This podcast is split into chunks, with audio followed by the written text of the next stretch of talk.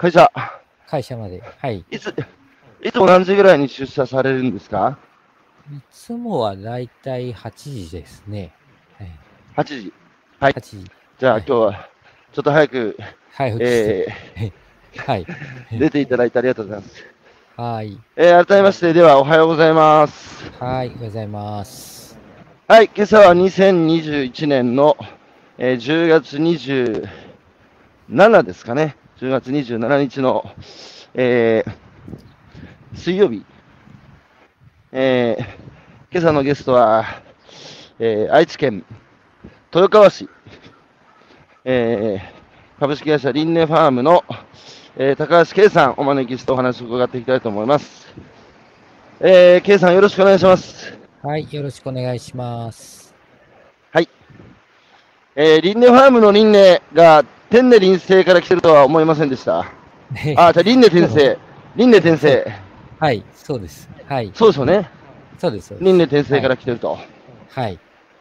雪の城どうですか？今調子。うーん、まあ、そうですね。まあ、いろいろ頑張ってるんですけど、あの、まあ、飲食店とかが割と多かったんで、やっぱりちょっとコロナで、うん。あの、そこが落ち着いてた感じが、まあ、ようやく少し再開してきたかなというあ感じはしてますけど。そうですか。まだ、あコロナのうんあ、すみません。うちの豚ってあれなんですよ。あの、基本的には、まあ、あのブランド化して売り出して間もないので、大体まだ市場出荷なんですよね。ええ、まだうんまだ。。うん。はい。まあ、まだ始まったばかりと。そうですね。まあ、ポケマルも含めて、いろんなとこに出してますけど、はい。はい、はい。はい。えー、もともとは佐賀県の佐賀市の出身なんですね。はい。そう、そうですね。あの、親が転勤で、中学と高校とはい佐賀にいましたんで、はい。お父さん何やってたんですか？うちの父は、あの、生命保険会社の営業をやってました。なるほど。はい。それで、高校出た後は、えー、もう佐賀出たんですか？そうですね。あの、うち親戚がみんな名古屋なんで、はいはい、はい。それで名古屋大学に、あの、あ受けたっていうなるほど感じなんですけど。はい。もうその頃から店って、あの、飲食店あるんですか？店って。店は、いや、でも学生の頃行った覚えがないんですよね。ええあ、そうですか。あったのかもしれないです、台湾ラーメンっていつから名古屋のソウルフードになったんですか？いやー、だから店、店がスタートだと思うんですけど、自分そんなにラーメン、はいあの、あんまり食べない方なんで、はい。あ、そうなんですね。そう、私の友達は結構店好きなやつ多いですけどね。えしかし、台湾に行った時に、あの、名古屋ラーメンって、全く 名古屋で売ってる台湾ラーメンと同じものがあったから、どういうことだって台湾人に聞いたら、いやいや、名古屋で売ってる台湾ラーメンって台湾にはないと。そう、勝手に台湾ラーメンって名古屋の人が言ってるから、もう、逆にそれを 名古屋ラーメンつってこっちで売ってんだって、なかなか粋なことしてましたけど。ほんで、そうです。K さんね、その、大学は農学部の、えー農学科選ばれたのはなんでですか？うーん、もともと、その、動物とか植物とかす割と好きで、なんか中学生ぐらいから家庭菜園とかやってたんですよね、庭で。はい。まあはい。親が園芸好きだったっていうのもあって、うん、まあ、それうんうんで、まあ、あとは数学の成績が悪かったんで、工学部に行くと落ちこぼれるだろうと思って、農学部にしたっていうのもあるんですけど、ええ単純な理由ですね。はい。まあ、あとはまあ、受かったからというのもありますが、はい。で、その中でもさ、専攻がはい肥料ですよね。あそう、そうですね。専門はひ、ええなんで、その、肥料を専攻、専攻というか専門にしたんですか？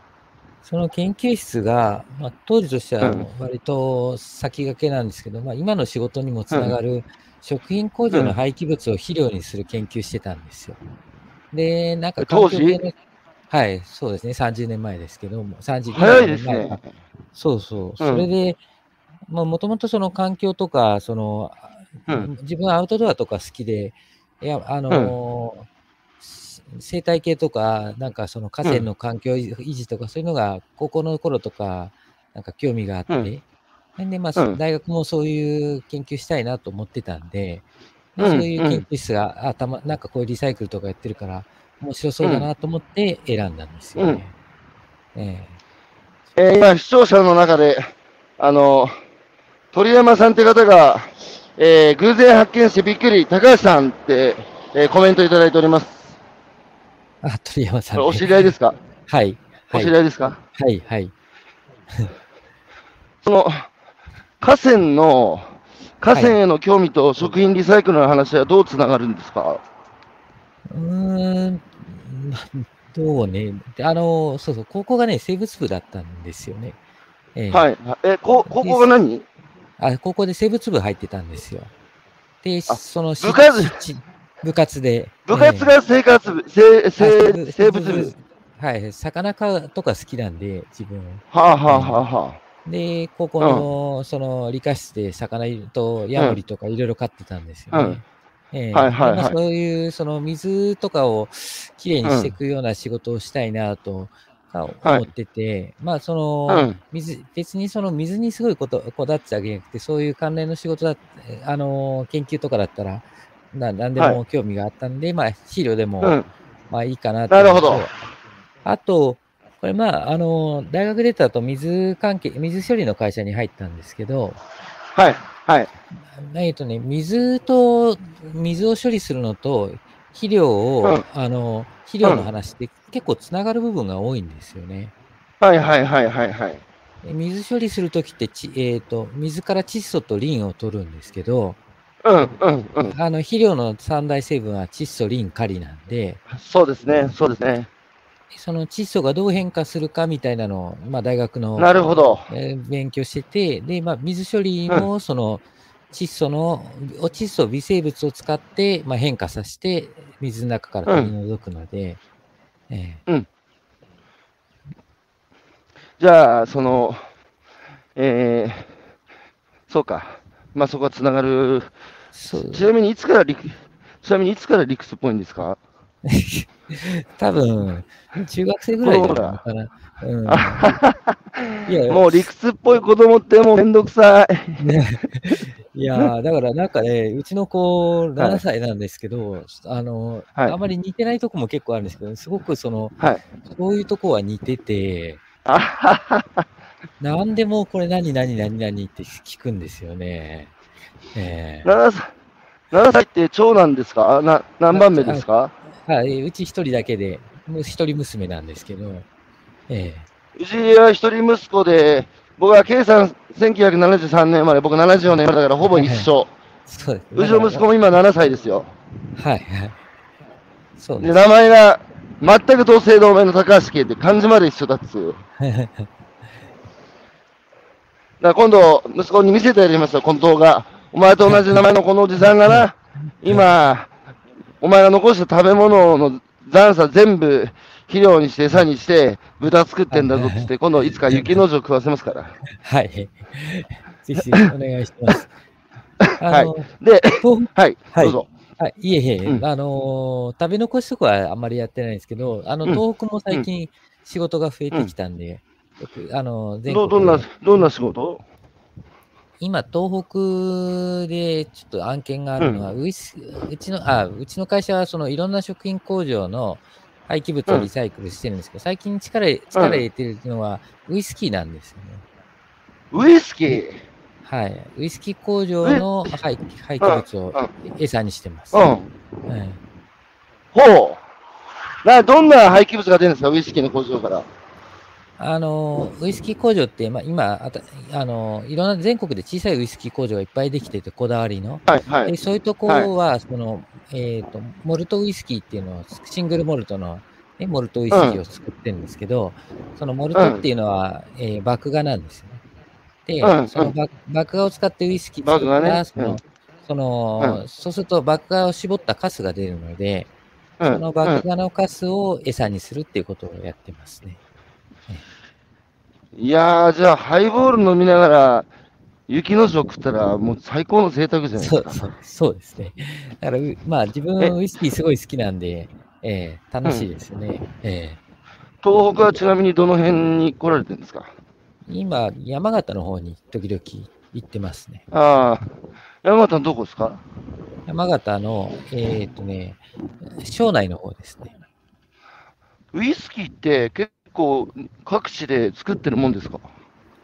もともとはウイスキー工場って、うん。そのサントリーと日課と、うん。ああいうふしかなかったんですけど、はいはい。その大手メーカーだけがやってたのが、最近その小さい蒸留所がたくさんできてて、うん。多分い今日本で30箇所ぐらいあるんじゃないかな。あ、結構増えてきた。そあのそうなんです30箇所、げ原料はどっから仕入れてるんですか？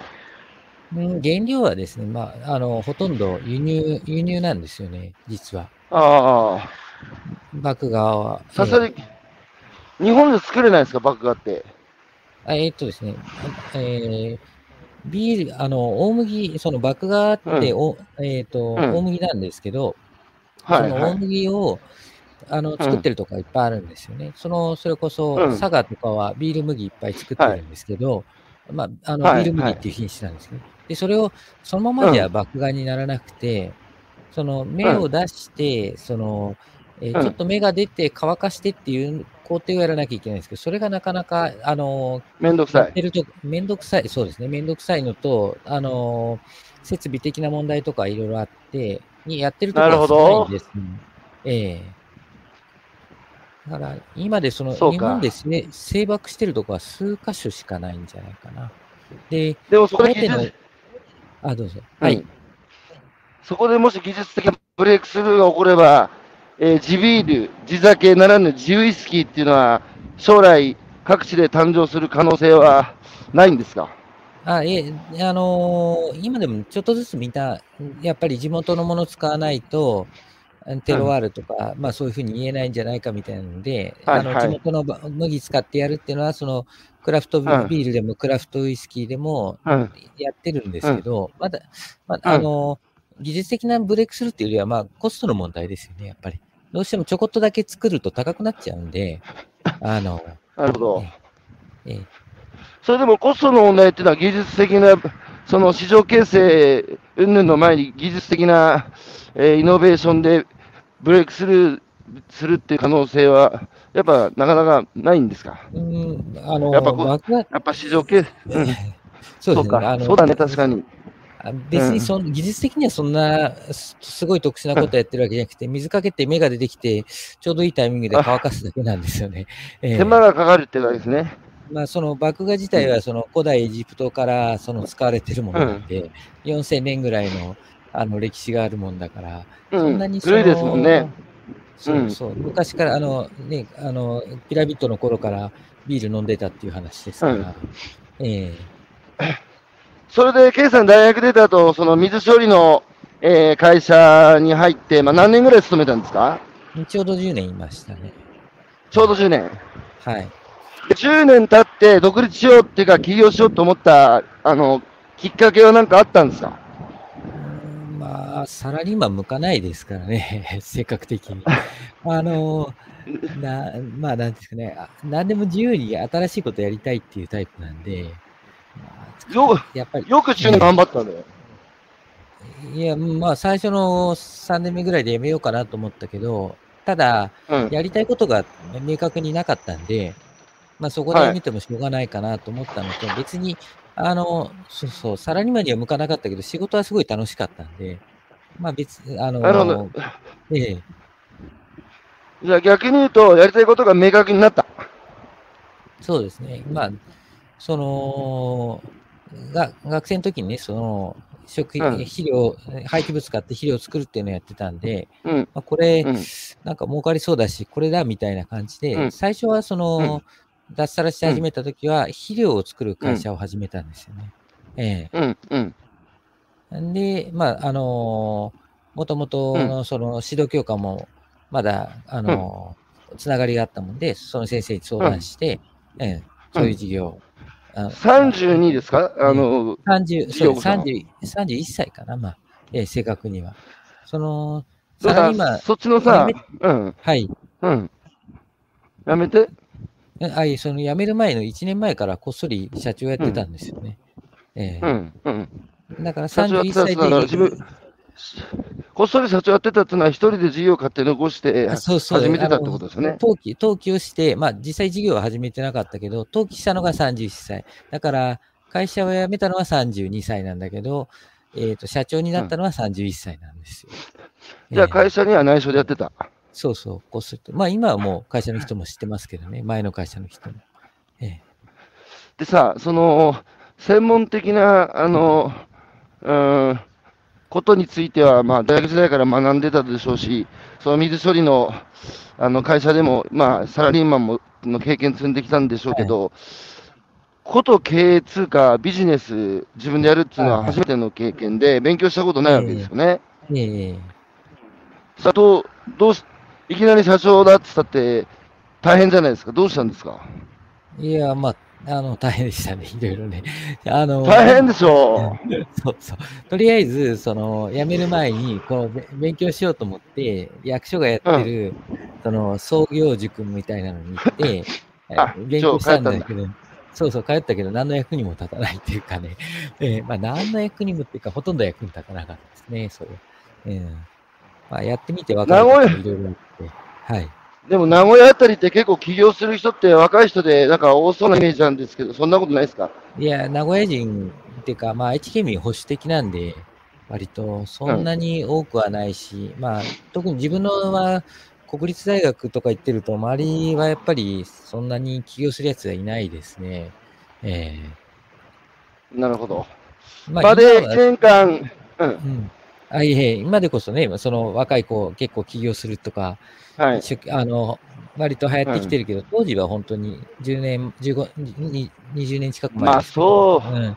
ええ確かに。ええ確かに当時、若い人が起業するなんていうのは珍しいことでしたよね。うん。で、1年間、あの会社には内緒で、うん。まあ、その社長業っていうのを始めて、で、いよいよ1年後に、あのまあ、脱藩、えーして、会社辞めて、えー事業をまあ始めたとはい。いうことですよね。で、最初は、あの飼料会社、あ、ひ肥料ね、肥料。あ、ひ肥料、肥料会社ね。あはい、やった、始めたんですよ。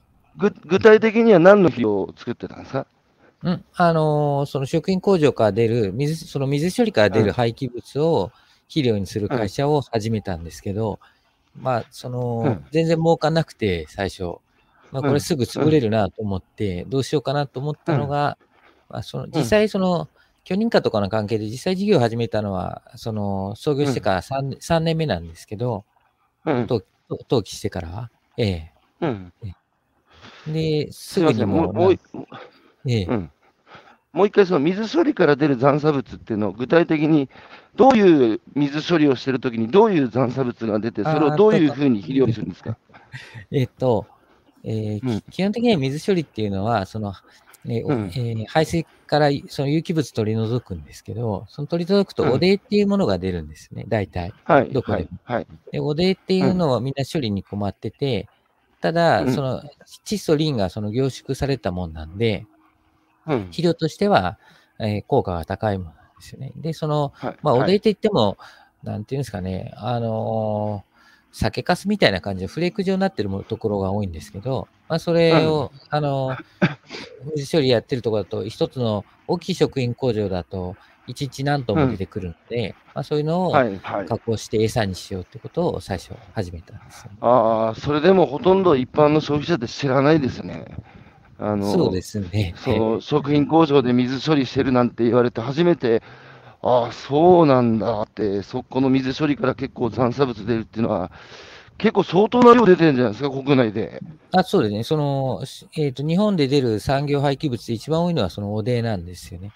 で、あへの、ー食品工場だけじゃなくて、下水処理場でも同じような処理してるんで、下水処理場とそういう食品工場から出るのは、えーすごく多いですね。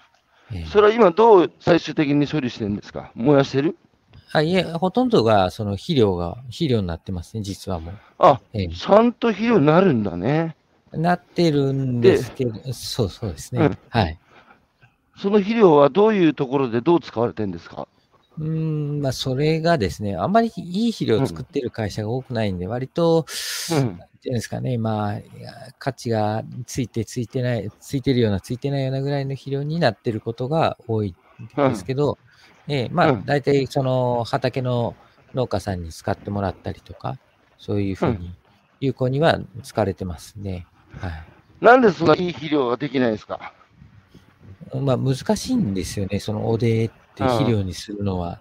あの、ちょっと技術的にやりにくいって、割とその、ならないわけじゃないけど、ちょっといくつかコツがあって、まあそで、その、自分はその、大学で、そういう肥料をどうやったらうまくできるかみたいなのをやってたから、まあ、うまくできるかなと思って始めたんですよね。えところがやってみたら難しかった。えで、その技術的には別に全然いいのができてたんですけど、あの、結局さっき言ったように、もうすでに皆さん処理してるわけですよね。で、そのうマーケットができてるところに、そのベンチャー企業がポッと入っても、やっぱり普通に言ったら商売できないんですよね。当たり前なんです。はいはいはい。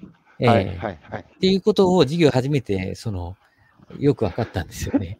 ええ 結構高い授業料払いましたね。そうそう。だから、おいで、うん、まあそうですね、うん。サラリーマン時代の退職金は、もうその3年目にはすっかりなくなってて、しかも親が、親の親の退職金をから借りたやつうん。もすっかりなくなって、まあどうしようかなと思ったのが、えー3年目ぐらいですよね。30、じゃあ5、4、5ですね。そうですね、はい。34歳ぐらいだったかな。じゃあ、それは高橋、高橋圭青年の、あの、人生の岐路に立たされて、で、どうしたんですか？で、困って、すっからかんになって。うん。そうそう、どうしようかなと思って、まあとりあえずもううんやめた方がいいかなと思う、その事業始めてすぐだけど、もうやめようかなと思って、いろいろ、たはいだすぐ、すぐやめるのもなんだから相談に行ったんですよ、いろんなところに。はいはい。で、いろんな人になんか、どうしようかって言っはて相談してたら、たまたまうん。相談した人に、えーうん教えてもらったのが舞台屋さんだったんですよ。で、はいはいはいはいはい。そんな、その、廃棄物をリサイクルして、その、肥料なんか作ってもどうせ売れねえからって、あの、うん。っていうのは、舞台さんもやっぱり肥料に困ってるわけですよね。うん。あのうんだから、同じようにその肥料なんて余ってるもんだし、それ作っても、あの、そんなに売れるもんじゃないから、そんなことより、あの、食品工場からの廃棄物を集めてきて餌を作って俺、俺に売れって言われたんですよ、舞台屋さんに。あ、豚屋さんが肥料に困ってるってのはどういうことですか？あ、いえ、その、えっ、と、家畜糞尿の、うんあの、堆肥を作ってもさばけなくて、えーそ、そっちの方で、うん。そっちか。そっちの方で、うんうんまあ、えーまあ、それで、ちょうど、その、その相談に行ったのが、す事業始めたのが、えー2005年で、2007年、2007年か8年ぐらいで、ちょうどリーマンショックの時なんですよね。でリーマンショックの時って、あの、実はうん餌が、あの過去最高に値段が上がった時で、で、豚屋さん、今、その時すごいみんな困ってたんですよ。餌が上あ。がって。うん、うん。今もなるほど、なるほど。そういう背景。景か。ああ、ああ。それで、じゃあ、そのまあ時相当、リーマン、ええリーマンショックの時に豚屋が、あの、餌が、餌代が高騰して困ったなんていうのは、リーマンショックの陰に隠れて全然知られてないですよそう、ね。そうなんですよね。そうなんです相当廃業が進んだんじゃないですか、その時も。その時もそうですね。あの、だいぶうんぐっと、まあまあ、毎年コンスタントに減ってはいるんですけど、豚屋さんは。うん。今でも。まあで、うんそそれで、え餌が高くて、あのー困ってるとこで、みんなそういうし、うんその時にぐっと、その、食品廃棄物を餌にしようっていう機運が高まったんが、ですよそうか。そう。そうか、そうか、そそううか。ええなるほど。じゃあ、その機運に、K さんもちゃっかり乗ったんですね。そうなんですよね。まあ、その当時は何もうん右も,、右も左も知らないし、その大学の専攻がさっきの話、肥料なんで、餌なんはて全然、あの、どんなものを餌にしてるかとか全く知らなかったんで、うん、うん。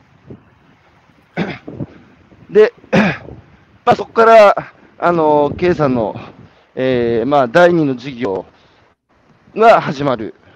そうですね。えうん。それはどう順調だったんですか？えいえ、そうでもそ、そんなわけもなくて、最初はその、どんなもの、さっきの話で、どんなものが餌になるかも知らなかったし、大体うん豚がどんな風に飼われてるかも知らなかったんで、まあ、でも、うんうんとりあえず、まあ、そういうニーズがあるならやってみようかなと思って、えーいろいろやり始めたんですよね。でうんうん。その豚屋さんとこ行っては教えてもらって、こんなもんは、はい。こういうのが餌になるよとか、それで、はい。豚屋さんのとこで何日か研修してみたりとか、あの、うん。で、やってるうちにですね、まあ、たまたまちょっとうん。地元で、大学と共同研究するっていう、あの、プロジェクトがあって、その食品廃棄物を餌にする。で、それに、はい。まあ、その、餌を取り組んでるならって声がかかって、そのプロジェクトに参加したんですよね。えうえん。うん。そしたら、まあ、その、えっ、と、今でも共同研究してる、えっ、と、日日大、日本大学の先生と知り合って、はいで、餌の試験とかをいろいろやってたんですよね、その時。そはいしたら、はい。廃棄物を餌にすると、びっくりするぐらい肉質が変わったりし、大きくなるのが、増体っていうんですけどね、大きくなるのが変わったりして、これすごい面白いなと思って、うん。で、もともとその理系人間なんで、そういう試験して、うん。なんかこう、綺麗に結果が出たりすると、まあ、興味があるっていうのと、うんもともとうん食べるのもすごい好きなんで、うん。こんなにその、うあの、豚肉の味って差が出るんだとか思って、うんあこれはちょっと、あの、いろいろ取り組んでいこうと思って、やり始めたんです。で、たまたまその、はい、うん。三度の飯より食い物が好き。そうそうですね。はい。食べるのはうん初めて聞きました、そのこ言葉。ね えそうなんです。はい。まあその餌によって、はい。肉質が全く変わる。つまり、餌によって、その、豚肉ができるわけじゃないですか。はい。豚の体ができるわけじゃないですか。はい。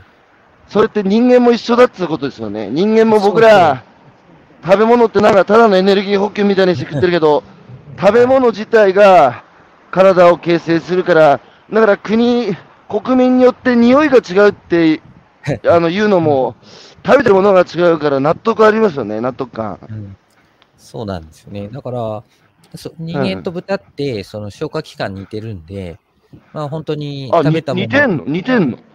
あまあ、豚と人間？雑食なんで、ああ、はあ、はあ、はあ。はい。あ何でも食う。のそうそう、何でも食う感じなんですけど、まあ、あの、うんうん。豚の場合は人間よりもうちょっと、えっ、と、なんですかね、植物質系によった雑食なんですけど、はい。ええ。はい。で、まあ、その、あうん。食べたもの、まあ、特に一番影響出るのは油なんですけど、はいはい。豚豚の油を分析すると何食ってたか大体わかりますよね。えあ、あ赤身じゃなくて脂身を分析すると、えはい。豚が何食ってたかわかる？わかりますね。結構。なんで脂身に出るの？うーんと、いや、食べた油がそのまま移行するんですよ、基本的には。え例えば、オリーブオイルを食べると、オリーブオイルー、うん的な成分が移るし、だから、はあはああの、面白いのは、あの、うん魚？あの、今、豚の餌って基本的には、あの、うん。牛糞とか入ってないんですよね。うんうんうん。売られてる餌には。で、たまにこういう食品リサイクルので餌あの餌にしてる人だと、あの魚のアラとかやってる人がいるんですけど、うんうんうん。魚やるとですね、その魚に含まれてる DHA ってあの健康食品、はいはいはいはい。はいはい。で、DHA が出るんですよ。で、うん。あの普通の豚はほとんど DHA 出ないんで、あの分析して DHA が出たら、あこの人、こういう食品残渣やってんだなっていうのが分かりますね。ええなるほどで魚の匂いはしないんですか？いや、するんですよ。で、ちょっとね、生臭くなるんですよ。魚をやると。肉の、ああ肉が。ええ僕の友友人があの鶏をあの の餌にまあそこ港町なんで漁師から使うまあ白に出せない魚を引き取ってまあその煮詰めて餌にしてて卵作ってたらやっぱ魚臭くなってきたっていう話してたけど一緒ですね。うん。あのー鶏とか豚は同じで、まあ、食べたものが油に移行するので、ええ。なるほど。ええ。じゃあそれで計算をやってるうちに今度はそっちの方が面白くなってってうんじゃあ自分三度の飯より食い物好きだし、はいもういっそのこと、餌だけじゃなくて、その餌も使って究極の豚肉を作ってみようっていう頭になったわけですね。そうですね。まあ、その、さっきの話で餌で全然変わるし、あと、うん。きちんと栄養バランスを整えてやると、その、はい。普通の配合し、いわゆる配合飼料じゃなくても、その副産物の餌使ってもちゃんと大きくなるんですよね。で、うん、逆に言うと、ちょっとその餌の設計間違えたりすると、全然大きくならないんですよ。驚くほど。うん。うん。えーで、まあ、そんなのが面白いなと思って、じゃあ自分で、まあ、きちんと、その、えーこういろんなふ副産物、食品残差っていうのは、いろんな種類があるから、逆に言うと、その変なもんやると、さっきのちょっと臭い肉ができたりとか、大きくならなかったりとか、なんか油がくどかったりとか、結構そういうに豚肉もできちゃうんですよ。ではいはいはい。そのすごくは、まあ、良くも悪くも幅があるので、まあ、その、じゃあ、こう、食品副産物で、えいかに美味しい豚がちゃんとできるかっていうのを、まあ、ちょっと証明してやろうと。で、うん。こう、リサイクル飼料だけで美味しい豚を作って、まあ、あの、こんなに、こう、食品リサイクルっていうのは可能性があるんだっていうのを、こう、PR したいなというのもある。なるほど。ええその餌の、餌によって豚肉の味と大きさが変わるって話ですけど、ええあの、まあ、その、食品リサイクルの、えー、肥料で、えー、足料で育てた肉って言われると、まあ、一般に馴染みのない人からすると、なんだ、食い食い残しを餌にして豚育てるって、こう、なんか、あの、パッうん、パッと見ですよ。こう、イメージ、こう、僕も最初、K さんから聞いたときに、あの、パッとわかんなかったんですよね。あの、だけど、すごい今話聞くと理にかなってるっつうか、で、その、ちなみにどんな食品リサイクルの飼料を使ってるんですか？うんとうちで扱ってるものは、まあ、すごい種類多いんですけど、うちの豚にやってるのは割と、今割とシンプルな飼料、餌の設計になってて、で、はい。豚の餌って基本的に炭水化物とタンパク質なんですよね。人間と一緒に。うんうん。で、うん。炭水化物が今やってるのが、うどんとラーメンか、ご飯かパン。まあ人間と一緒なんですけど、その、それに、えっ、と、炭水、タンパク質っていうのはさっき、その出てきたウイスキーの工場から出る、その麦芽ではなくて、ウイスキーを蒸留した廃液っていうのが出るんで、はい、で、はい。それ、それが、そのビールの酵母うんを混ぜてるので、まあ、要は、ビールかウイスキーの薄いやつに、えーご飯とかパンが浮いてるおかゆみたいなのを食べてますね。えマジか。えええ人間と一緒じゃないですか。そうなんですよね。まだ、本当にだから人どういうどえん本当に？うん、あ、いえ、人間と一緒で、だから、うんえーちょっとね、ここにある。ここにね、はいこの食品、えー成分表っていうのがあってね、これ栄養士さんが使うやつなんですけど、これ見ながら、はいはい。その豚の餌の設計もしてるんですよ。え、ごどういうことですか？もう一回それ、そもう少し詳しく聞きたいです。ああ、だから、あの、餌を、あの、成分を調整しないとさっきの話大きくならなかったり、うん。肉質が悪くなっちゃったりするので、要は、はいはい。えっ、と、給食のその栄養士さんと同じで、えー今日の,、うんあのタンパク質の量と炭水化物の量っていうのを調べながら調整をするんですよね。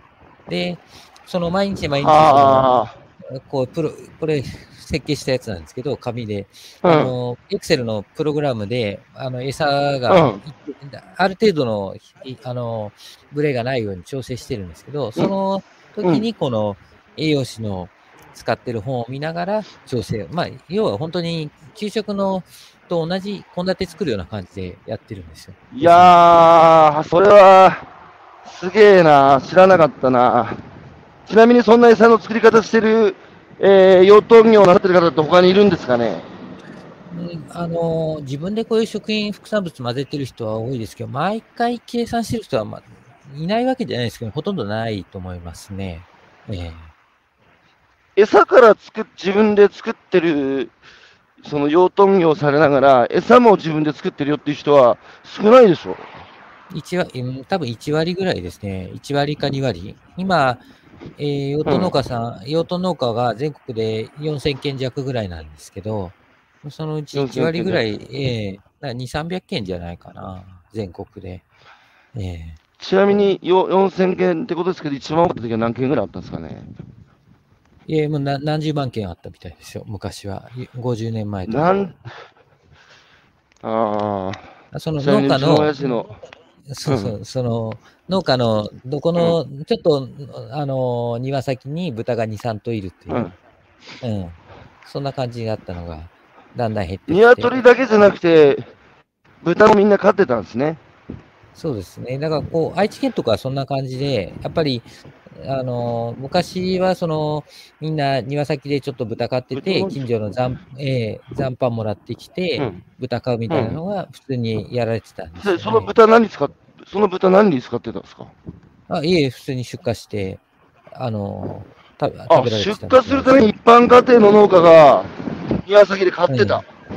そうですね。庭先用途なんで、え50年前？え50年前とかぐらいは。じゃあみんな農家の家に行くとブヒブヒ豚さんたちがええの庭先にいたんだ。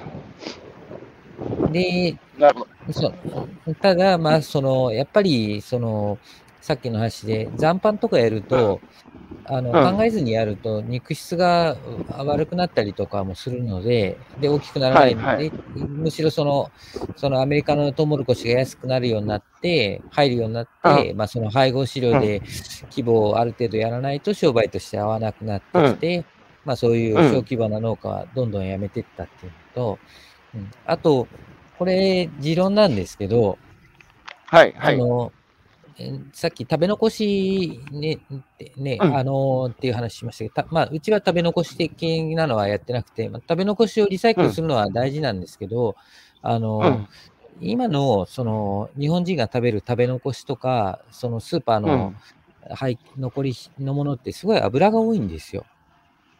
うん油っぽいものが多くて、で、そういうものはいたくさんやると、その豚の肉質に影響が出ちゃうんですよね。脂っこいものいっぱいやると。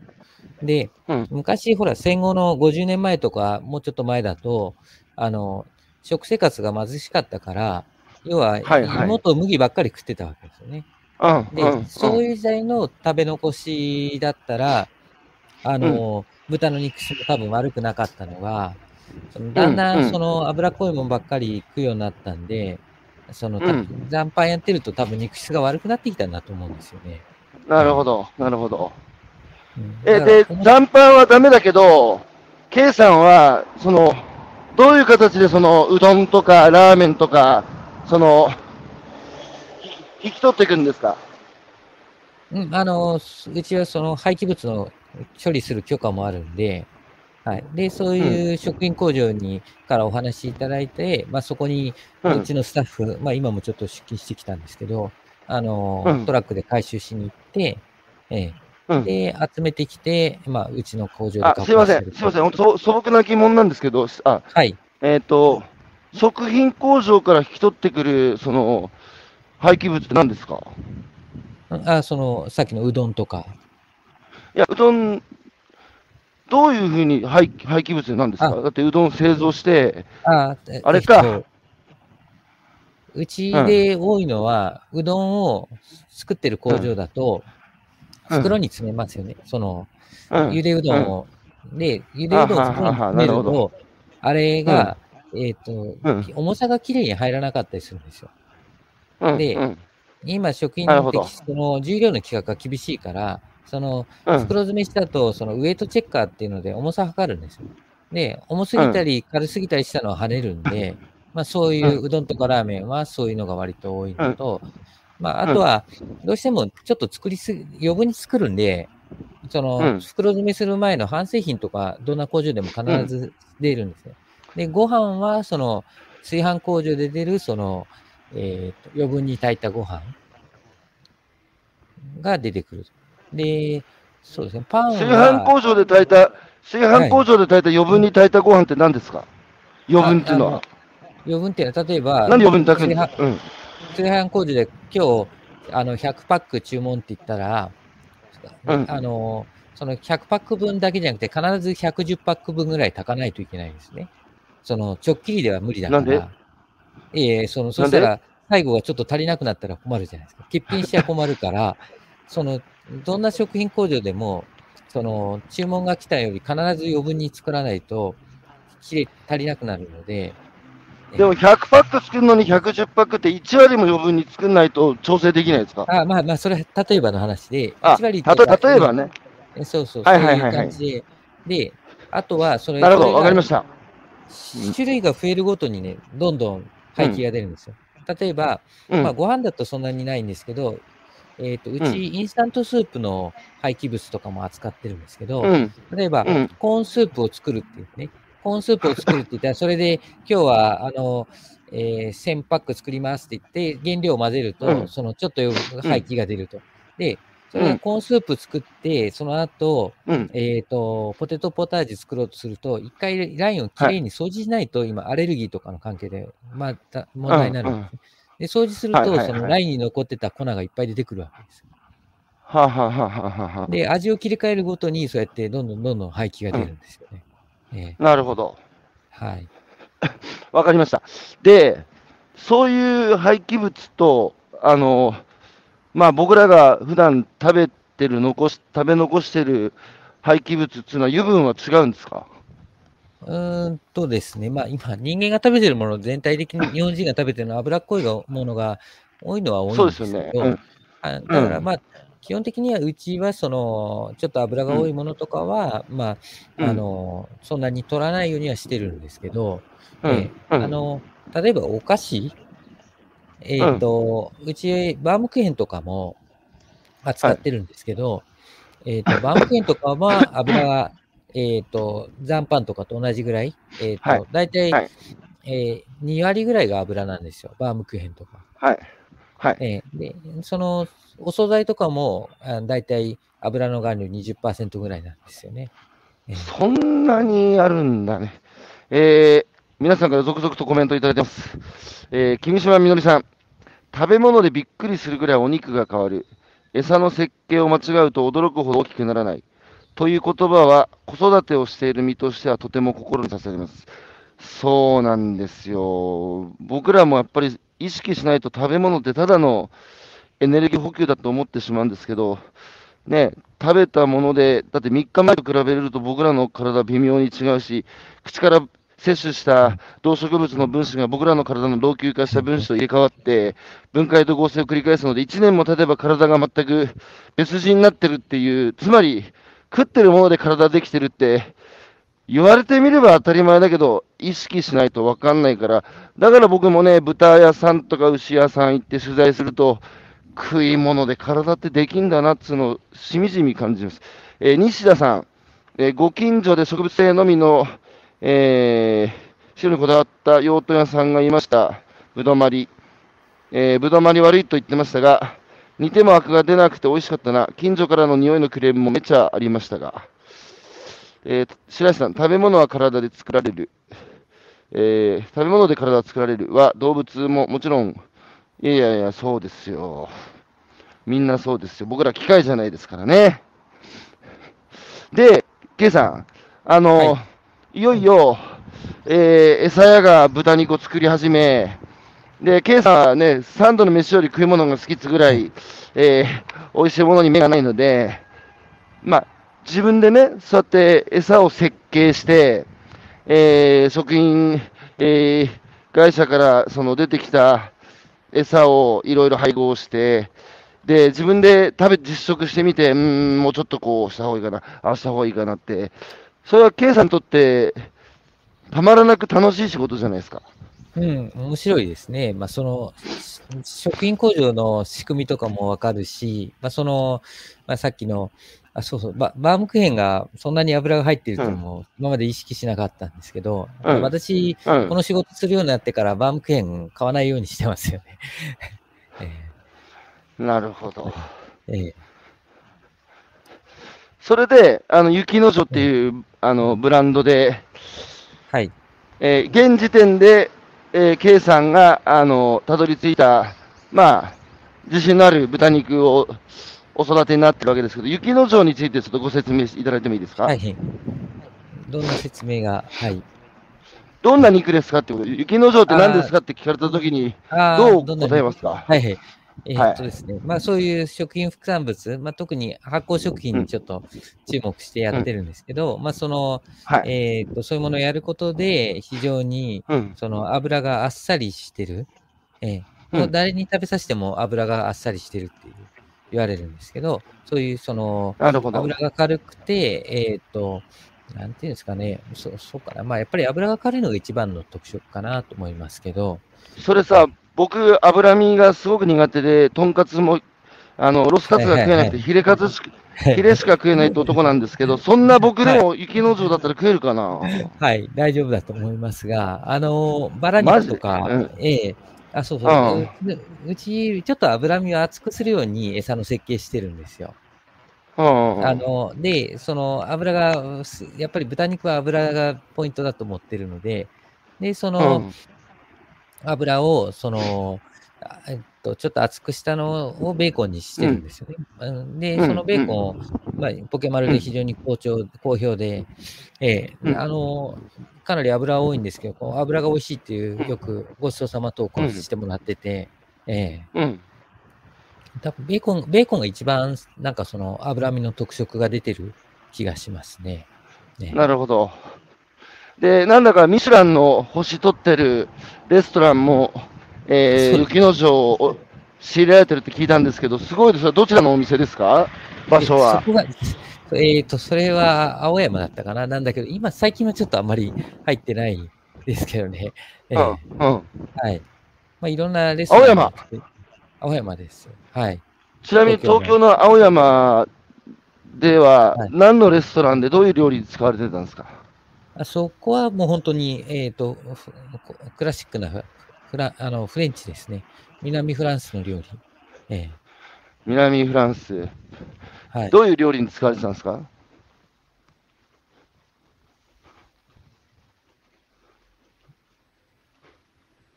あれ。もケイさん、どうういう料理に、どういう料理に使われてたんですか？聞こえますか？もしもし。あ、大丈あ、夫ですもしもし。あすいません。聞こえますか？はいはい、大丈夫です。はい。フレンフレンチのどういう料理に使われてたんですか？あ、いえ、普通にその、あの、なんですかね。あの、ローストして出すような料理なんですけど、うんええ。うん。しかし、ケイさんの人生も面白い人生ですね。あの、その、ね子供の頃のその生物部から全て出発しているじゃないですか。はい。で、まあ、その生き物への、えー興味と、まあ、あと食べることが非常に好きだと。はい。で、水処理学んで、えーそれから、あー今度は自分で餌も作り始め、それで餌で肉質が随分変わるんだってことを知ったら、今度はもう、自分でうまい肉作ってみるかっつって養豚業も始められ、はい。えー今後、ケイさん、どこに向かっていくんですか？うん、まあ、もうちょっとね、その、やっぱり、こうん。の食品リサイクルを、でうん。できた肉をみんなに知ってもらいたいなと。まあ、だからポケマルも出してるんですけど、はい。まあ、そうはい。消費者と、あに直接、まあ、市場に出さずに、まあ、その、流通する部分とか、まあ、そっちの方には取り組みたいと思うし、餌の方も、う んまあ、うん。今、まだま手がつけられてないものが結構多いんで、まうんあそっちの方を、まあ、もっとどう広げていくかとか、あとはうん、今ほ、ほら、昆虫食とか流行りじゃないですか。はい、はい、はい。で、あの、あれ、餌に使うっていうのも今、割と世界的にちょっと進んできてるんですよね。その虫をね虫を餌にする。うん。うんでそんなのもちょっとやってみたいなと思ったりもしてますけどね、今。えあの、食品リサイクルの餌を使った豚肉を直販で、えーお客さんに売ってみて、どんな反応ですか、皆さん？えあんまり、あの、なんていうんですかね、その餌のことを実はそんなに表に出してなくて、でもまあその、純粋にその、食べてみた感想っていうので、まあさっきのうんすごいあっさりしてるとか、まあその、うん、狙い通りの反応ができてるんで、まあそれはすごくうん、面白いなと。で、そうそう、その、あうちの売り方っていうか、そうんの豚売るときにですね、あんまりそのはい。私のそのが顔を出したりとかをちょっと控えめにしてるんですよ。はいはい。そのノーカードもやってないし。うん。うん。で、っていうのは、いや、その、なんていうのかな、顔出して、その、た食べてもらうっていうのはすごく大事だと思うし、うん。それはそれで意義はあると思うんですけど、うその、はい。さ豚肉ってはっきり言って差が少ないんですよね。あの、いまあ、今全体的に日本の豚って美味しいのが多いから、レベルが高いんで、はいはで、その、差が少ない豚肉を、その、いかにこの餌を、普通の餌と違うことで差別化して、お客さんに訴求できるかっていうのを、その、味でどれぐらい勝負できるかっていうのをマーケティングしたいなと思って、ポケマルとかは。なるほど。ええなるほど。だから、その、なんていうのかな、それが分かる人がどれぐらいいるのか、食べ食べて。ね、この違いが分かる。こういうのをちょっと。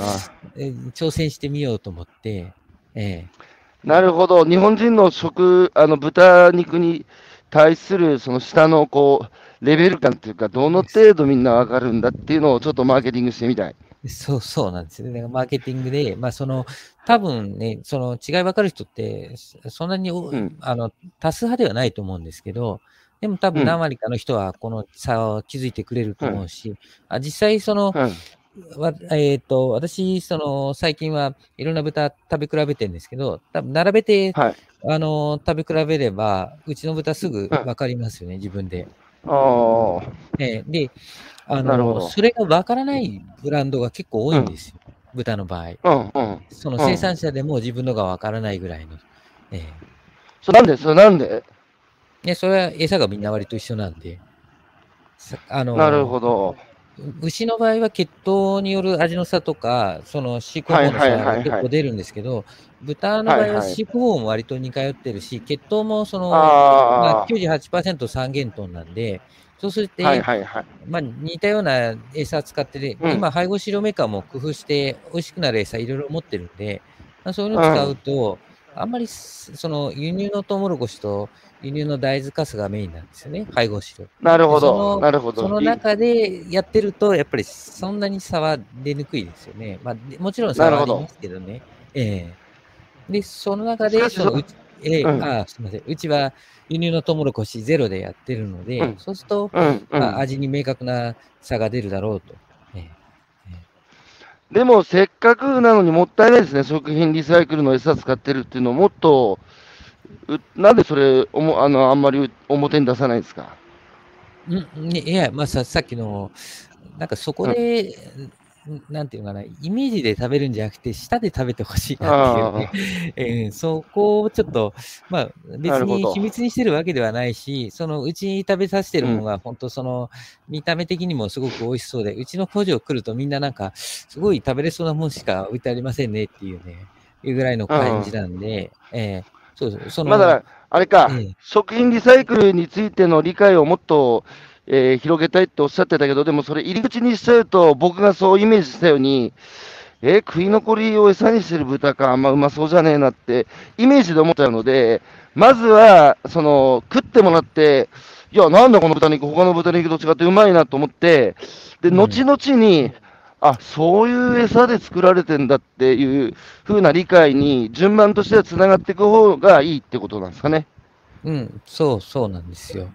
うん、なんか、豚のブランドの、その、うまく成功してる人とかでも、時々、はい生産者の顔さえ見れれば、売れるよみたいなことを言う人がいたりするんで、まあ、私はそれちょっとうん。違うんじゃないかと。でやっぱり食べ物で、私食べるのがすごい好きだから、やっぱり、うん。とにかくやっぱ美味しいのが大事だろうと。で、美味しいっていうのは、まあ価値観もいろいろあるんだから、まあ何がいいっていうのは、うん。一概にさっきの魚臭いのが好きな人ももちろんいるわけなんですよ。はい。だからまあそれはそれではいはいんですけど、まあその、うん。とにかく差を明確につけるっていうのを、ちょっと、この、食品リサイクルの、まあ、エコフィードって言われるんですけど、エコフィードを使うことで、その明確な差がついた豚肉ができて面白いんじゃないかと、今やってるわけですよね。それはでも豚肉に限らないですね。食べ物全般について、まあ僕もね、顔が見える、えー農家の食べ物っていうのを推してますけど、じゃあ顔が見えれば売れるかって言ったらそんな甘いもんじゃないっつうか、あの、そこにあぐらをかいてはいけないっていうのは本当その通りだと思いますね。なん。か顔見えることで、ポケマルでもそのはい。説明ができるっていう良さはあるんですよね。はいはいはいはいはい、その、はい。うちの豚がどんな豚なのかとか、油の特色とか、うんうん。例えばさっきの話、ちょっと脂身厚くしてるんで、このスーパーとかだと油が多いバラ肉、うん。売りにくいんですよね。うん。でもそれも、うん。ポケマルの出品では、ベーコンはこれ脂身が多くて、でもうん。脂身が美味しいベーコンなんで、って、うん。だから伊藤ハムのベーコンと、伊藤ハムとか言っちゃいかんけど、その大手のメーカーとのベーコンと並べてみると、び全然見た目違うんですよ。で、別にその、大手のメーカーの方がいけないわけじゃなくて、まあそういう路線なんだけど、ううんちは、うん。もう油の油が多くて、で、料理で炒め物とかに、その、カルボナーラにするときに、その、ベーコン炒めると、そのベーコンの油がパスタに絡まって、すごく美味しくなるわけですよね。えいやー、皆さん聞いてるみ、えええ聞いてる皆さんね、なんか少しこう、唾液が出てきそうなお話ですけど、えー北畑さん、えー科学者のように興味を持って、自分で分析、研究、実験、そして実務につなげている高橋さん、素晴らしいですね。えー西田さん、食べる側も試されてますね。えー生産者も味や安全性があった上での顔が見えるですね。つくづくそう思いますと。はい、ありがとうございます。ということで、えーお聞きいただいて皆さん、ぜひ、えーまだ、K さんの雪の城、えーお召し上がりになったことがないという方は、まあ、僕もそうですけど、ぜひ一度ポケマルで購入できますので、ポケマルで買ってですね、K さんに、えーうまかった、うまくなかった、感想を直接伝えてもらえればなと思います。あの、ということで、K さん、はい、はい。あ、いえ、うんポケモンのスタッフの方でも定期的に買ってきた、うん個人的に買っていただいている方いるんですよ。あ、そうですか、そうですか。そうそう。えなるほど皆さん、あの、事務所にも何回か送りましたね。注文が来て。僕はね、時々しか会社に行かないから、僕が行く頃行く頃にはそうやって、皆さんから、ね、送られてきたお宝の山が消えてなくなってるっていう。ぜひぜひはい食べてください。はい。はい、わかりました。あ、矢島さん、矢島さんからも最後に、えー餌で肉の味が変わるお話を聞いて納得しました。味の差を分かる消費者がどれだけいるか、興味がありますね。わかります。約50年前、兼業農家のうちも、えー祖母の小遣い稼ぎで豚を2、3頭飼っていました。餌は食べ残しが中心で、小学生の頃、餌をやり、お手伝っていたのを思い出しました。はい。ということで、今朝のゲストは高橋圭さん、えーはいお招きをして、お話を伺ってきました。圭さん、ありがとうございました。ありがとうございます。はい、どうもです。お聞きいただいて皆さんありがとうございます。どうも。失礼します。失礼します。